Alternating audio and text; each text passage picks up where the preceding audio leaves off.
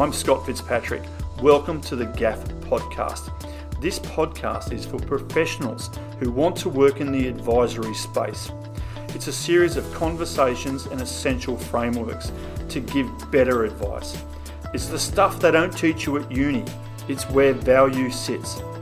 So buckle in, volume up, let's go. Good morning, listeners. Here we are with Vanessa Bennett from Next Evolution Performance. And we're going to talk all things coaching, all things leadership, neuroscience, neuroplasticity, a whole bunch of uh, concepts that I'm so I'm eager to get into. So, welcome, Vanessa. Great to have you here today. Thanks so much, Scott. Great to be here. Now, I understand you've got a background in financial services, although now you've landed up in coaching. Let, give us that little bit of background. Yes, that's right. So I actually spent many years in financial services, like a lot. Um, started when I was five, and uh, and uh, I worked at Macquarie for a long time, and um, and so a lot of time in funds management. Um, I was head of sales at another global funds management business um, on the financial advisor side. So I've been working with advisors for many years, and I, and I think at one point I was as qualified as you could be as a financial advisor without actually being a financial advisor. Um, I also had a technical background when I was at Macquarie, so I used to do a lot of like superannuation legislation analysis and um, present to advisors on different super strategies and things like that. So, um, so I love advisors. I'm very pro financial advice. Um, I pay handsomely for my financial advisor.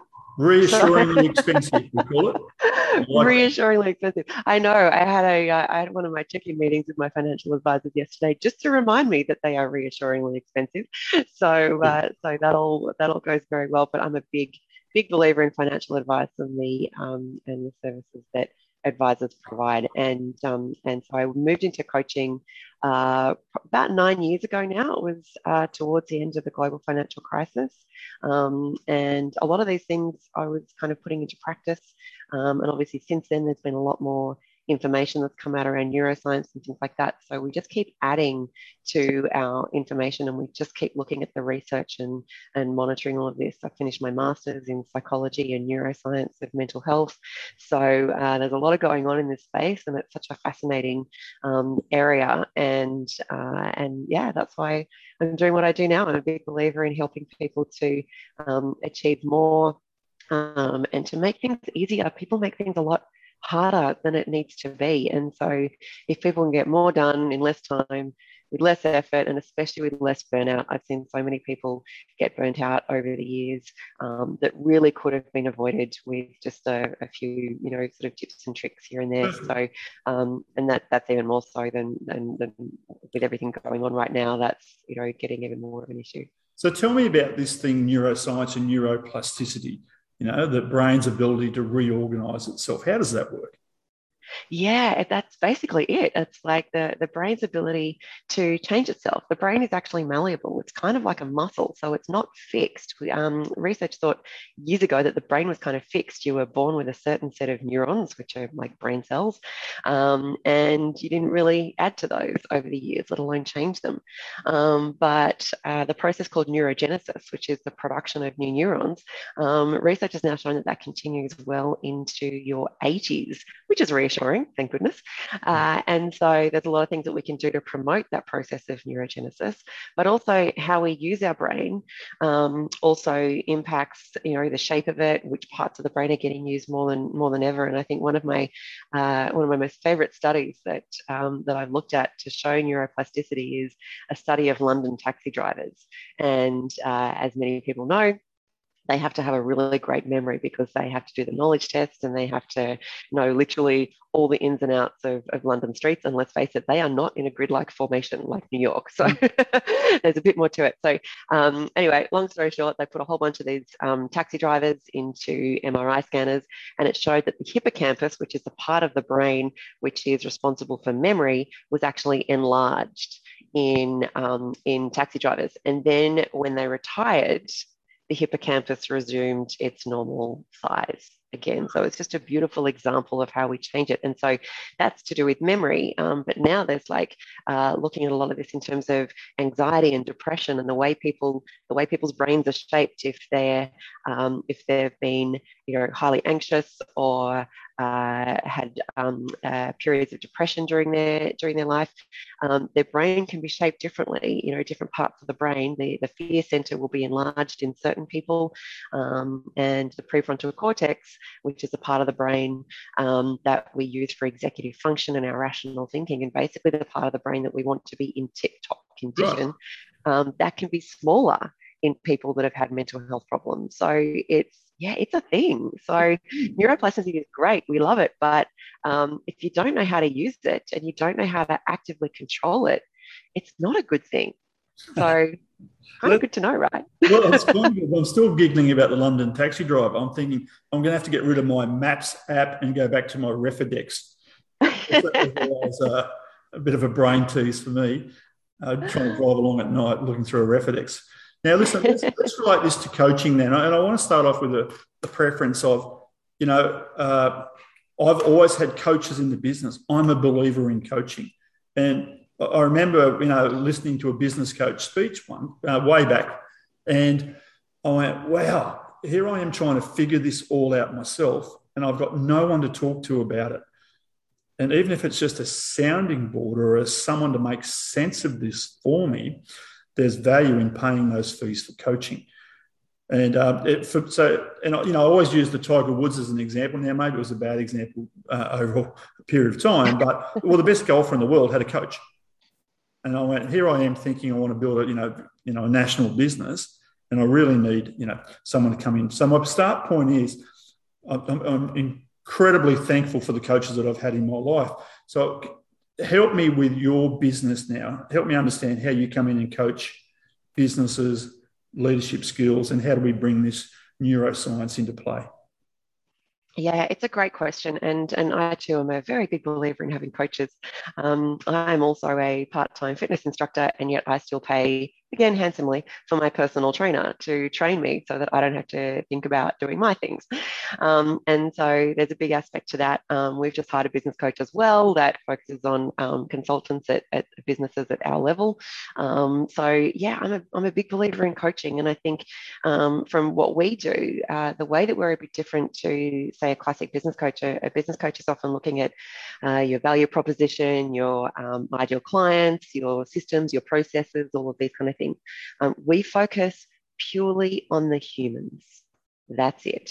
So think about getting more productivity and efficiency from the humans in the business. And let's face it, there's so many issues around, um, you know, leading staff, and, and leadership is, you know, that can be a full-time job. And and if it's not your full-time job, um, there are some really great things that you can do to make it a lot easier and a lot less time consuming so that you can still exhibit great leadership um, and have a lot more direction in your leadership.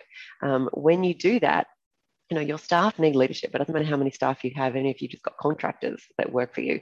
Um, people need leadership and so it's how you do that as effectively as possible that is a really important thing to do. Um, it's also really important that we understand more about productivity. You know now that we know a lot more around neuroscience neuroplasticity cognitive energy mental energy is a really big focus that we have. You know if you it's not so much that you want to maximize your time it's the fact that you want to maximize your cognitive energy. People who maximize their cognitive energy will have potentially up to two hours more effective time in their day than other people will. Vanessa, just so, in that, um, yeah, I'm going to ask how do we do that? And I find um, if I physically exercise in the morning, I have a lot more mental energy, probably up till lunchtime. Then I'll have a little bit of food, yeah. like an afternoon nap.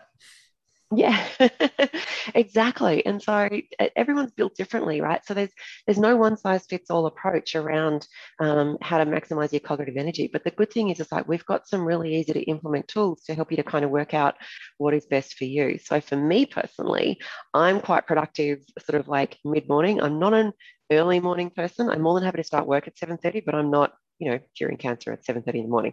So it's more about um, doing really light work that I can, um, you know, really use the, my cognitive energy as I have it throughout the day. So mid-morning's great. My afternoons, probably my prime time. And therefore I choose to exercise generally at lunch times wherever I can. It's not always possible, but, um, but I choose to exercise at lunch because then that turbocharges my brain so that I can really be even like more productive in the afternoon. So give me two hours in the afternoon and and you know I can really get through some really great things. And especially if I've got clients and one-to-one coaching and things like that, then I want to be really absolutely switched right, so, on, super present.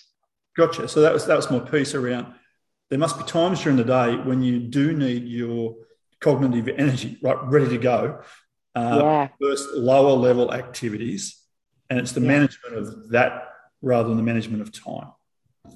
Correct. And the trick is we only have, neuroscience tells us we only have four hours a day on average. We can train it to six. Let, us let, be, you know, let's err on the side of caution. Um, uh, work with about four hours of power, which is what we call them.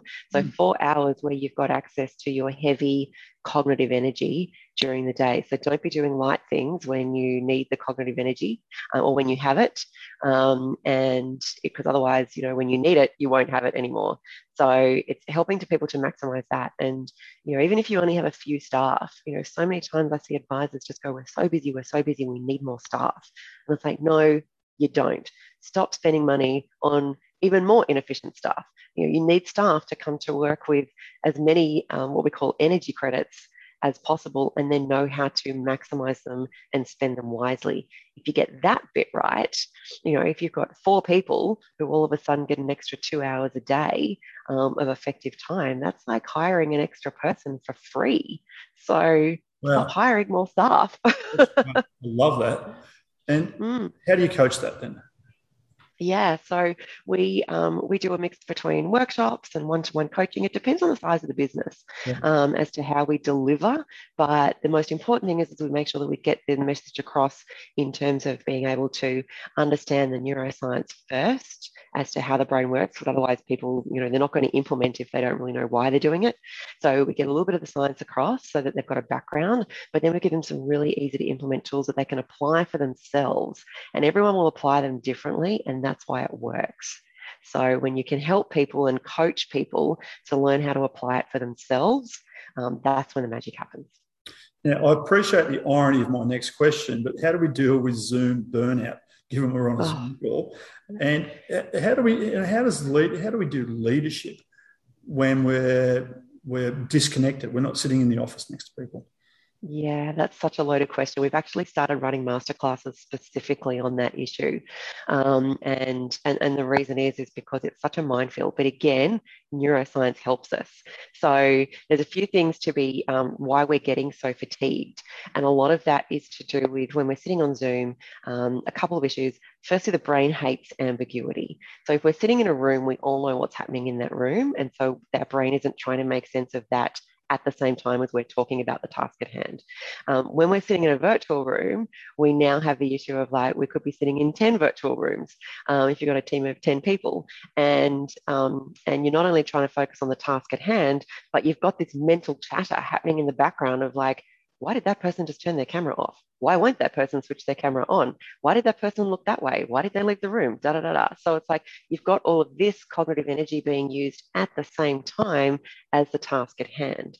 So we do a lot of work with people to help reduce the ambiguity and to basically set some ground rules up as well in terms of like, um, you know what's your high performance culture going to be in a hybrid environment what are the rules of engagement mm. you know if you're sitting on a zoom call and you're working from home and everyone else is in the office, well, is it appropriate to go and answer the door to let a package in? You know, is that a rule of engagement that is appropriate for everyone? We need to explicitly state what are our rules of engagement going to be? And again, that's a coaching space because that's again not for us to say, you know, this is the one size fits all hybrid working arrangement. Um, but we coach people to work out what works for the individuals and then what works for the team so that we can be really explicit about what are the rules of engagement, what's the high performance culture in a hybrid environment, and how do we maximize that. And another issue is this concept called continuous partial attention, um, which kind of leads to this digital presenteeism where people are like, oh, it's so easy that I've got like eight screens here and I can like have all these notifications coming in at the same time as I'm pretending to be in a meeting online.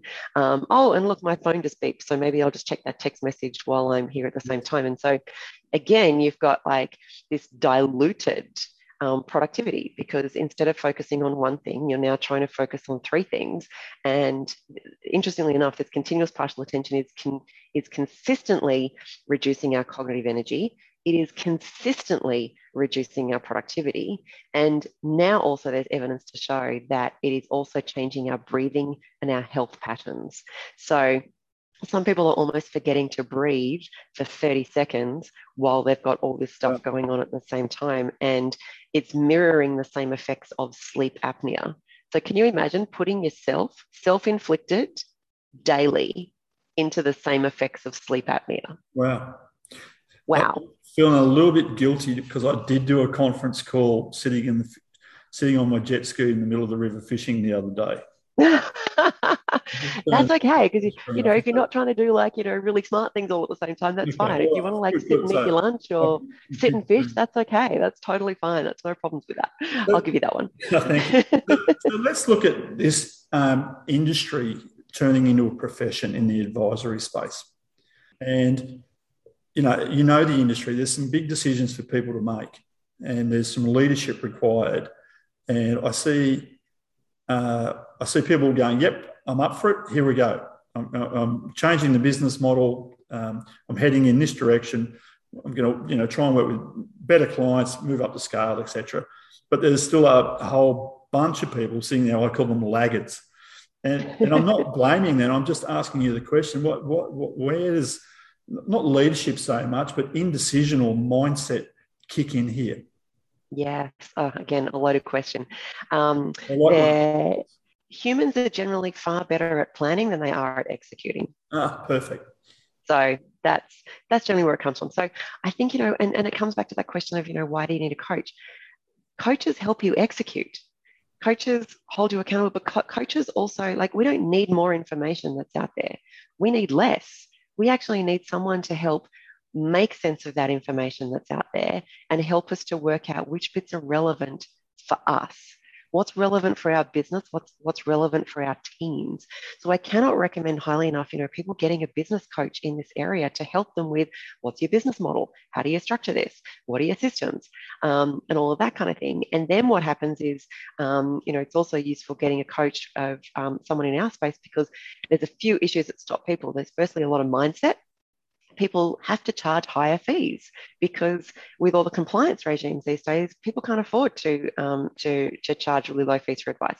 So a lot of what's holding people back is self-sabotaging. Am I worth these fees? You know, what's the mindset around having a fee increase? Um, yeah, self worth, it all comes down to that. So it's like we need to work out the mindset of that. We need to work out, you know, quite often the reason that people don't implement, even when they get business coaching, can be because they, they're exhausted, you know, their team's exhausted, change fatigue, all of these kind of things. You know, and advisors were in this space where it's like they had all of this compliance regime having to be changed. There was a royal commission and it was awful and people were exhausted. And then a pandemic came along right after. Um, and so while people were still trying to implement all of this, and it's all been going on at the same time. So, um, you know, it, it, the coaches will help you execute. That's where it comes down to. You don't need more information. There's so much information out there. You need people to help you to make sense of it and then apply it to you, get inside your head. Why are you not executing versus someone else? Could be have a very different reason. Um, and so, generally speaking, there's some mindset in there that would generally hold them back as well. Yeah, the, the, you, before we started though, you said coaches make sense of the noise, and there is so much noise out there. So. I'm always amazed that you know I, I call it um, so, you know around self sabotage that good people do dumb stuff. Yeah. and you know you become you you might be good at business but then you become an accidental leader. Mm-hmm. that's right. Most advisors have been really great advisors and they started advising because they loved advising. And they didn't start advising because they were like i really want to do leadership. They started advising and then they got really good at advising and they loved it and their clients loved them and therefore they needed more people. And next thing you know they require to do some leadership as well and they haven't necessarily been taught that. And leadership's hard.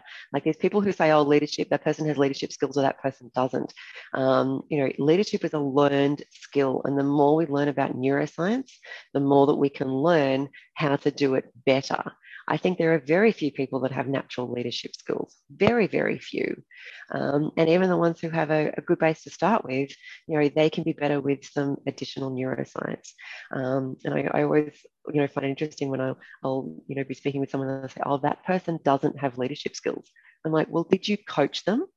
Because if you didn't coach them how to have leadership skills or get them a coach, then that's your bad leadership skills, not theirs. Yeah. Look in the mirror. Look in the mirror. yeah. Where would they have got those skills from? So, yeah. So that's really an interesting point because how do you do leadership training? Mm, that's right. You know, there's so many different ways out there that you can do it. But, um, you know, I think it's really important to definitely have something that's based on neuroscience. So there's a lot more of this coming out, which how neuroscience intersects with psychology is really important. So, you know, there, there are plenty of leadership courses out there. Again, it's the noise. You know, which ones do you want to go to and what's appropriate for you? So there are courses, but then often it's just easier because it depends on your situation. Um, what's the size of your team? What team do you have already? Are you looking to grow? So all of these things, there's so much noise out there, even around leadership. So having having a coach to actually help you to distill that that noise and to work out what is it that I need for my business to be successful.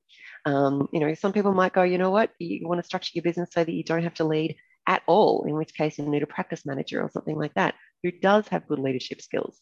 Some people bring on practice managers who, um, who for the most part, they're really great at, you know, systems and processes, but they're not good at having difficult conversations and holding people to account when they're not delivering on things that should be delivered. Um, and so we're seeing big issues with accountability. We're seeing big issues with psychological safety. It's really interesting when I run some of these workshops with advisors.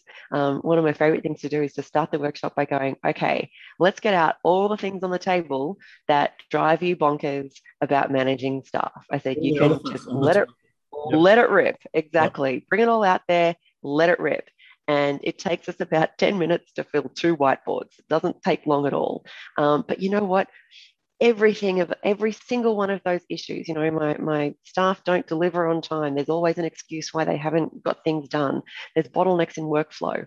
Um, you know, people aren't. I've got one negative person in the team um, who's having an effect on other people. Um, all of these things that are coming up. You know, my team aren't as efficient as they could be. Um, you know, I'm having trouble managing them in a hybrid environment, and because just get worse in a hybrid environment. And so, all of these issues that come out on the table really could have been fixed with great frameworks that are actually very easy to implement, very easy to implement, but we need specific frameworks that are relevant for advisors and don't give them anything they don't need and make sure they have really good frameworks up front to help them to firstly hire the right staff train the right staff in the right way and keep them. Um, and some tips and tricks to watch out for. At the moment, we're seeing a lot of advisors hiring people who are tired and exhausted. And I've had seen awful situations where, you know, someone hires someone, they've had to probably pay a premium for them. And then next thing you know, six to eight weeks later, they're making silly mistakes, they're exhausted, they're taking time off, and they're diagnosed with burnout or some form of mental health problem, and they have to leave the business or take six months off. And like that is incredibly costly to an advisor's business to have to even hire staff in the first place. Yeah. Turnover is not good, but to have to hire staff and then go through all of that, and eight weeks later, you know, you, you're back where you, you're back where you were beforehand, and a and a big hole burnt in your wallet.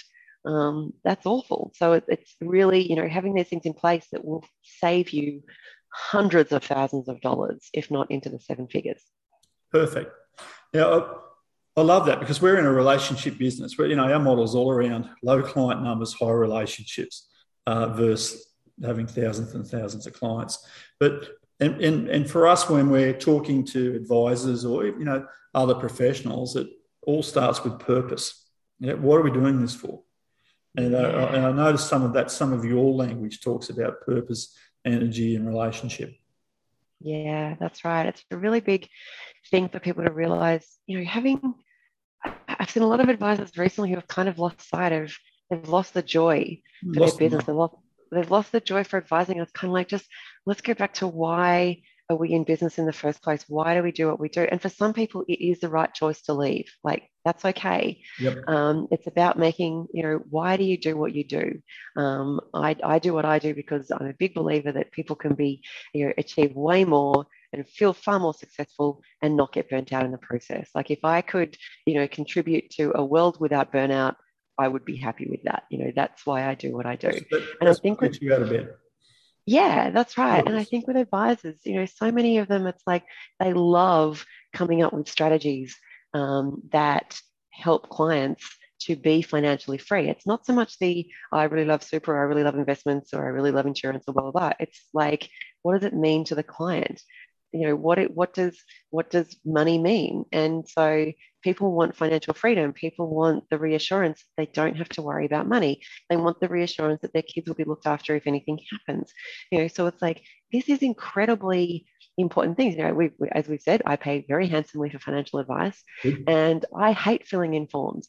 I I I don't want to worry about you know how something's going to be funded, whatever. I just want all of that kind of you know to be taken care of in the background and know that we've got the strategy all in place.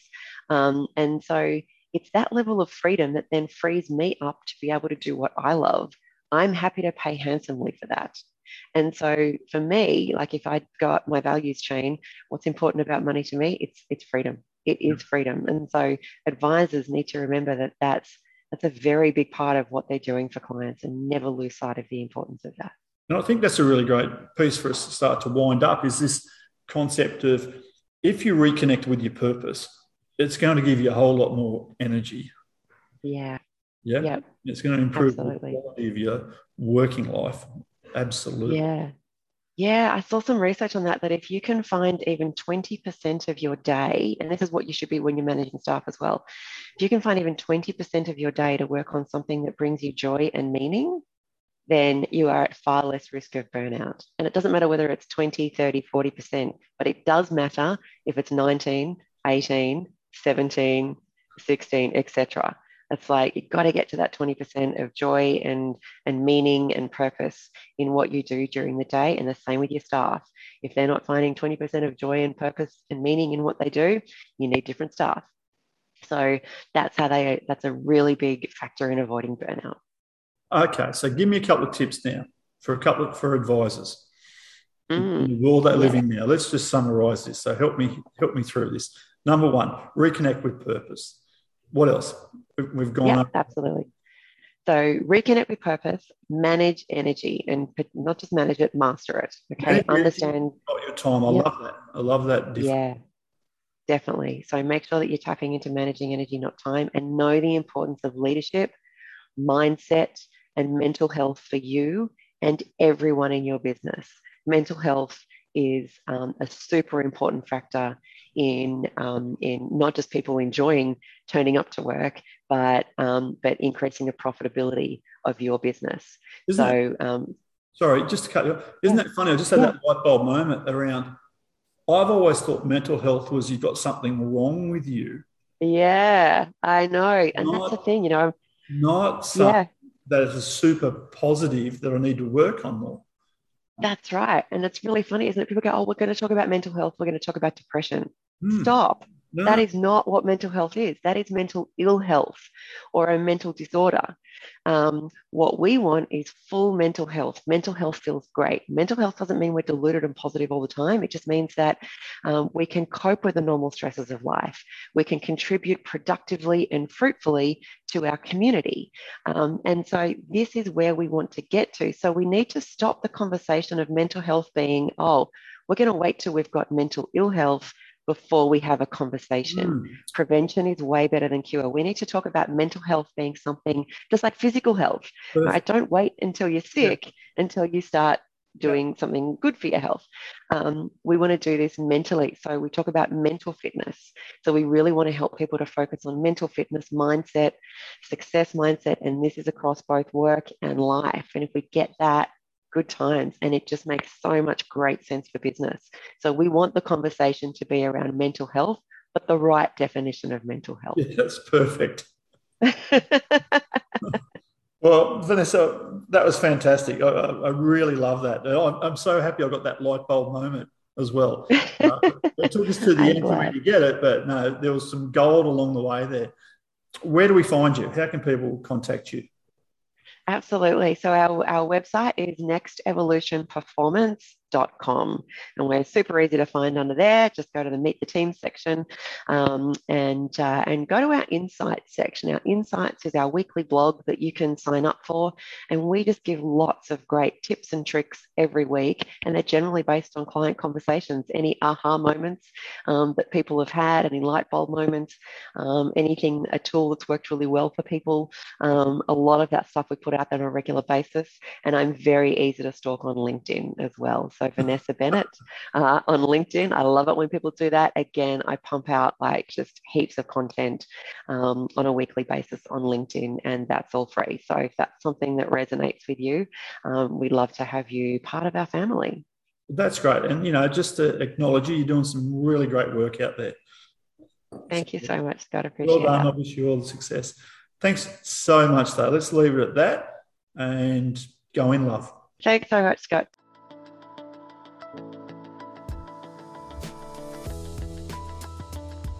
Thanks for listening to another episode of the GAF podcast. We're all about empowering advisors, giving them additional tools for their toolkit to give great advice. Great advice leads to great business frameworks, which leads to great results for the community.